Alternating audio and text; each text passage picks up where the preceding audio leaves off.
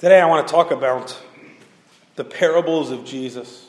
Particularly, we're going to talk today about the parable of the talents. It's found in Matthew chapter 25, but we're going to get there in a few minutes. I want to give a little bit of an introduction to parables. Jesus often taught with metaphor and with story, using pictures and images. Not a real didactic teacher. Jesus often taught by using these striking images, striking scenarios. But of course, we kind of understand why, right? I mean, there's certain kinds of behavior, certain kinds of thought patterns that are not going to be transformed because of logic and because of presenting just point-by-point material. If you really want to change somebody's heart and you really want to change somebody's behavior, you've got to motivate them emotionally. The information has eventually got to move from head to heart. And so Jesus talks with metaphor. In short versions, he talks in parables in these stories. But it causes some problems for us reading 2,000 years later. For one thing, we're not used to this kind of teaching. A lot of us don't think in terms of parable. We don't think in terms of story, though I think our culture is moving back to story. We are used to much more sort of logical, point-by-point teaching. And so we kind of want Jesus to get to the point sometimes, right? Or at least explain what your point is. I mean, we don't do that with normal stories, right? If somebody starts telling you about their vacation and showing you pictures of where they went, you don't get to the end of their telling you about their vacation and say, well, what was the point of that? What was the lesson? You'd be rude if you asked somebody what was the point every time they told you a story. Sometimes the point of the story is just the story. We sometimes are like that with Jesus, I think. We want him to get to the point, but sometimes the wrestling with the story is the point. It's a very Jewish way of teaching, and we are frankly not very Jewish. The challenge of parables is further problematic for us because Jesus often taught parables using very common imagery that made a ton of sense 2,000 years ago. Doesn't make a lot of sense to us. We've never seen a shepherd. Okay, a lot of us have never been around shepherds. A lot of us have never seen a fig tree. We don't do weddings the same way. We don't light our home with candles anymore. And so a lot of the images that made perfect sense to people back then, where Jesus didn't have to explain it a lot, takes a little bit of work for us to get back into that mode of thinking. Another problem with parables is that Jesus teaches some big, complicated things with parables, two in particular, and Jesus is playing with both of these in our parable today. Jesus teaches about the kingdom of God.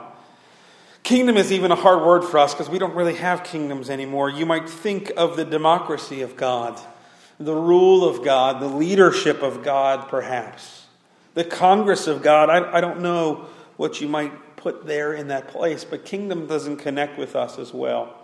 But Jesus was constantly talking about how he is now ruling. He is now somehow having an influence in leading the world because he has arrived. And that kingdom somehow is tied to his followers. That we, as Jesus' followers, have a part in that kingdom. Jesus once said that the kingdom of God is within you. That somehow in our actions and in our work in the world, we are part of this kingdom. Jesus also in his parables teaches about his return. The idea is that someday Jesus is going to return and he's going to rule without us in the middle. He's going to rule and everything's going to be made right. And there's not going to be one part of this world that is no longer under his dominion. But those are kind of hard, grand concepts for us to grasp. And so it causes us problems sometimes in our parables. The fourth problem I think we have with parables is that Jesus often talks about money in parables. And we a lot of times don't like to talk about money, particularly in the church. But the thing about money, and the reason why I think Jesus uses money so much in his parables, is that money does really relate to what kingdom you are talking about, doesn't it? I mean, depending on what kingdom you're in, you can tell kind of based on the faces that are on your money, right? You go to another country, you're not going to use the same dollars because you're in a different kingdom. In fact, Jesus made a point of that, right? Who's on that coin? Well, render unto Caesar what is Caesar's. By talking about money, Jesus is able to really talk about kingdoms, because finances are one of the ways we really establish what kingdom we belong to. And what Jesus understood is that finances were going to be important if you were going to follow Jesus. And so he talks about money a lot, and we don't always like that. So we tend to maybe leave parables a little bit at length. All that said, would we do a little bit of work with parables? I think we can figure them out. And I think they have the ability to move and to get at us a little bit. Today we're going to look at one particular parable. It's actually in a series of parables. We're going to try to pull it out exclusively, and that is the parable of the talents. If you remember, just a quick recap, a master gives three different servants a certain amount of money so that while he leaves, they can take care of it. To one servant, he gives 1 talent. To another servant, he gives 2 talents. And to another servant, he gives 5 talents. He goes away, and when he comes back, he tries to see what these servants have done with his money. And the servant who has 5 talents has made 5 more talents, so he's doubled the investment. The servant with 2 talents has made another 2 talents, so he has also doubled the investment. But the servant with 1 talent buried the money in a field and did nothing with it. And so when the master came back, he just gave him back his talent. And the master curses this servant. Now again, because we're looking at this 2,000 years later, there's a couple of details we've got to get and I want to deal with before I read the story. Number one, what is a talent worth? We tend to think of a talent as a small amount of money. How many of you have that impression? A talent is kind of a small amount of money? We tend to think that in our head. Let me give you what a talent really is. A talent is worth 6,000 denarii. That clears it up, right? 6,000 denarii. No, we don't know what a denarii is. So, let me further.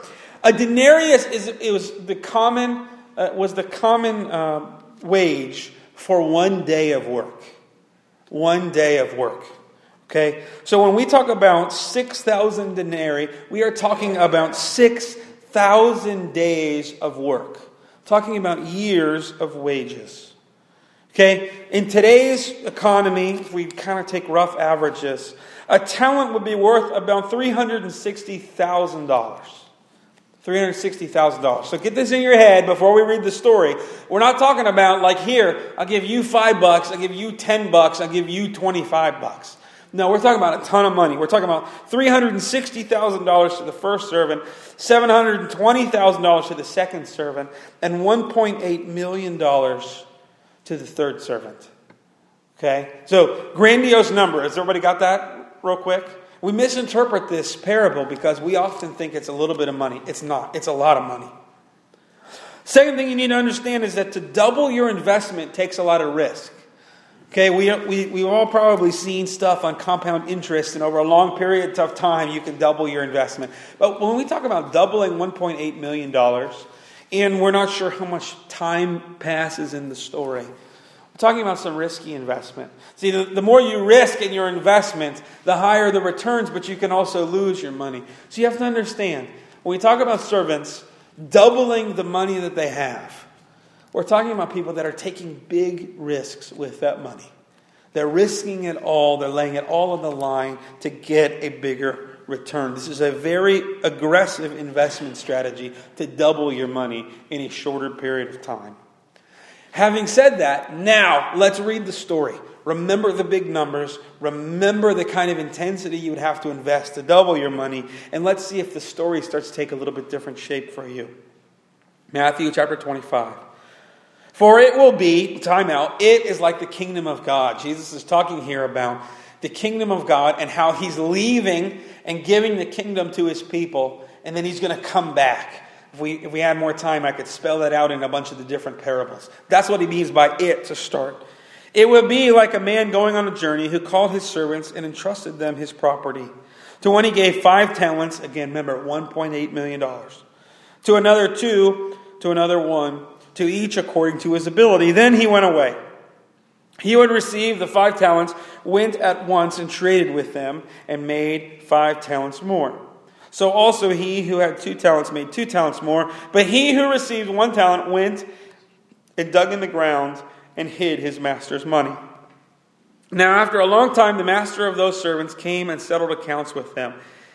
And he who had received the 5 talents came forward, bringing 5 talents more, saying to the master, Master, you delivered to me 5 talents. Here I have made 5 talents more. His master said to him, Well done, good and faithful servant. You have been faithful over a little. I will set you over much. Enter into the joy of your master. And he also, who had the 2 talents, came forward, saying, Master, you delivered to me 2 talents. Here I have made 2 talents more. His master said to him, Well done, good and faithful servant. You have been faithful over a little. I will set you over much. Enter into the joy of your master. He also who received 1 talent came forward, saying, Master, I knew you to be a hard man, reaping where you did not sow and gathering where you scattered no seed. So I was afraid, and I went and hid your talent in the ground. Here you have what is yours. But his master answered him, You wicked and slothful servant, you knew that I reap where I have not sown and gather where I scattered no seed. Then you ought to have invested my money with the bankers, and at my coming I should at least have received what was my own with interest. So take the talent from him and give it to the one who has 10 talents. For to everyone who has will more be given, and he will have an abundance. But from the one who has not, even what he has will be taken away. And cast the worthless servant out into outer darkness. In that place there will be weeping and gnashing of teeth. So this master gives a ton of money, trusts a ton of money, his whole estate, to his servants. This is not something you would commonly do, by the way. Normally you would have family and friends that you'd have family that you could leave your estate to. To give them to your servants, to people that work for you, would be odd. It would be strange, and it would not commonly be done. 2 servants go out, and with some risky investment, it would have had to have taken double their money. The other one goes and buries it in a field. That sounds weird to us, but remember, there's not really a lot of banks in these days. There's obvious from Jesus' words some places where you could put your money to earn interest. But normally you didn't just set your money in a bank or in some kind of investment growth stock or something. There's not all that stuff. There is interest. There is some of these early banking habits. But actually burying stuff is pretty common. If you had something that was rare, something you had to take care of, burying it and hiding it was not a bad thing to do if all you cared about was taking care of it and didn't have interest. We have other stories in the Bible where people take belongings and bury them. This is pretty common practice, but of course, that's not what the servant should have done. And so in Act 2, Jesus sort of comes, or the master really is definitely representing Jesus here, comes back and says to the 2 men, Well done, good and faithful servant. You have been faithful over a little. I will set you over much. Enter into the joy of your master. Jesus is saying that it's good and faithful to take risks, to do something with the talents that you have. Now, it's interesting for us that the word talents can mean 2 things, right? It can mean this reference to money, but it can also mean your gifts and your abilities. This parable is about much more than money, although it definitely has an element of money in it. Yeah, the parable is saying God gives you a lot, not a little, not $5. God gives you a lot. God gives you gifts and gives you talents and gives you finances. He gives you things that you're responsible for that are His, but that we take care of. We call that stewardship. You're a steward of your family. You're a steward of your job. We are a steward of this church. That God gives us lots to take care of. Not little, lots. Now, does He give everyone the same talents? The same responsibilities? No. God gives to different people different abilities, different gifts, different passions, different strengths, different responsibilities. Some have more, some have less. But still, point of the parable is that God gives everyone lots. Maybe some more, maybe some different, but gives us all lots that we have to take care of. And God's expectation of us is that we will do something with it. It's not good to just bury it and sit on it. No, God actually wants us to do lots with it, to take big risks. It is good and faithful to take risk, to try and even maybe sometimes fail big. And God is saying, if you're faithful in a little, I'm going to give you more. But with that third servant who's not faithful, he takes it away. And I love this phrase, enter the joy of your master. What does that mean? The master's saying, hey, you can enjoy this like it's your own. And you can be excited about this. Maybe you've been at places where you've worked, where you were employed, where if you made a lot of extra money or the company did really well over a quarter, it didn't really matter to you because you couldn't enjoy any of that, right? You might be hoping for a bonus, but you were never quite sure of it. Jesus does not treat us like employees. He gives us ownership and responsibility of it so that when there's a return, we can be excited just as if it was our own. Enter the joy of your master. But this third servant, what's his excuse? Master, I knew you were a hard man, reaping where you did not sow and gathering where you scattered no seed, so I was afraid. I went and hid your talent in the ground. Here, have what is yours. But you see, God feels cheated by that. The master feels cheated by that. Because I didn't just give you that, I gave you that to do something with it. So you can't just say, here, have what is yours, because I'm taking a loss on all this other that I wish you had gained for me. This third servant was motivated by fear. He saw God as crushing and judgmental, not abundant. It's a little different view, isn't it? I mean, do you feel like God is judgmental? That God is holding stuff back from you? Or do you feel like God has abundantly blessed and giving you lots of opportunities? Because how you view God is going to directly affect the attitude you have towards God and how you respond. Do we move out of fear? By the way, both servants, all these servants have the right perspective on God. God does have pretty high expectations. God does reap all kinds of places where he doesn't sow. God really can be a judgmental God. But we live on the other side of Easter, knowing that God takes that judgment upon himself. Both pictures of God are true in this story. But the dominant one for God is this joy one.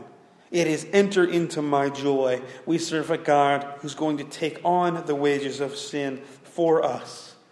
And so when we hold back, when we bury, when we don't take responsibility for the things that God has given us, we are lazy. And not just lazy.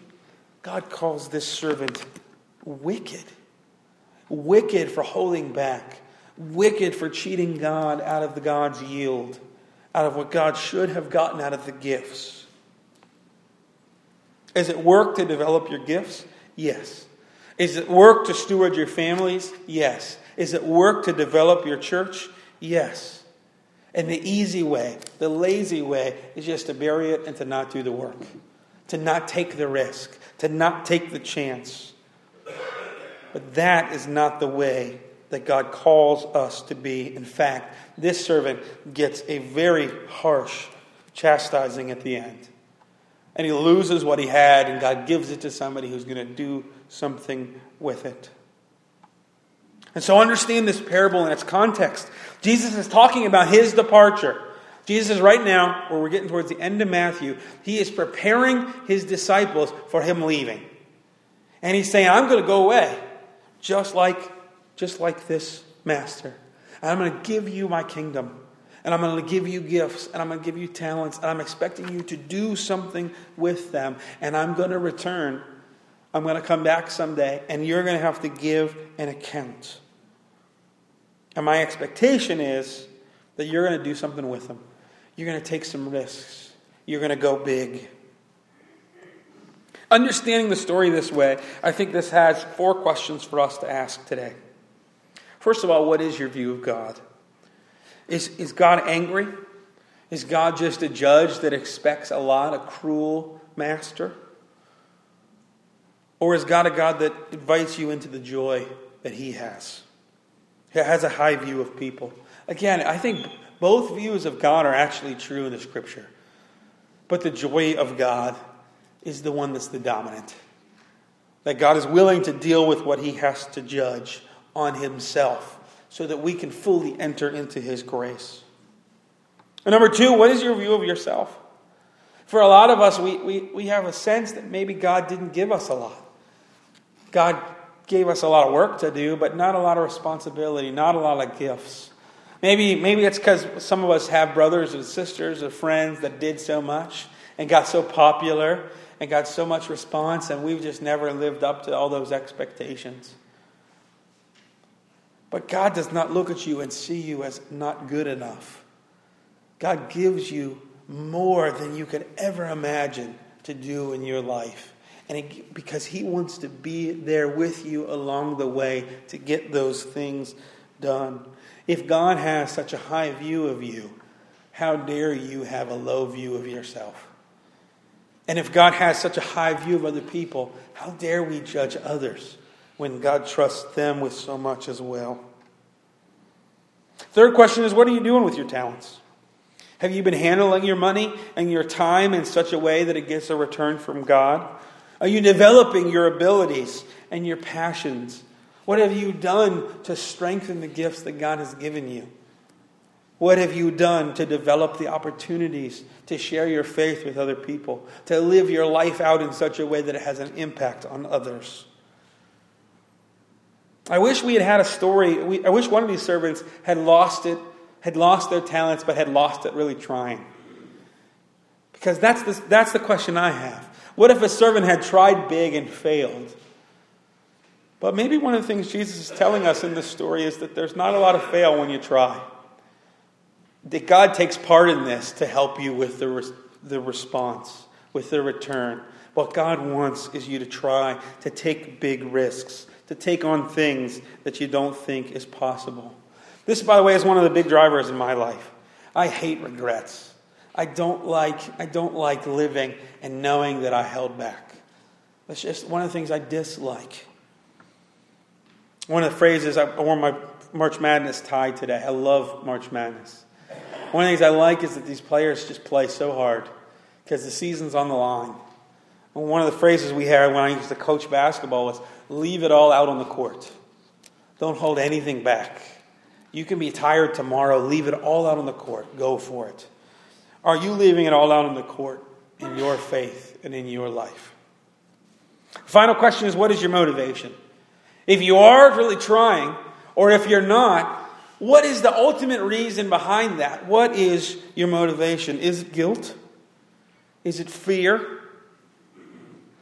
Is it because you feel you have to? You must? You should? I have figured out that Christianity does not work as a fear factor. It doesn't work as a should, as a have to. It only works as a love response. It works best when we work so hard because we're trying to enter the joy of our master. See, the point of the parable is that Jesus is coming back. And you're going to have to give an account someday of what you've done with what God has given you. But I think Jesus is also saying that that doesn't have to scare you. I hope you see it as an opportunity, as an adventure to enter into the joy of our Lord. Let's pray. Lord, help us to be good stewards of our lives, of the gifts, of the abilities, of the finances, of the opportunities that you've given us. In our own lives and as a church, may we be what you want us to be, and may the return be your glory. Give us the joy of being your servants and of taking care of what is yours. Pray this in Jesus' name. Amen.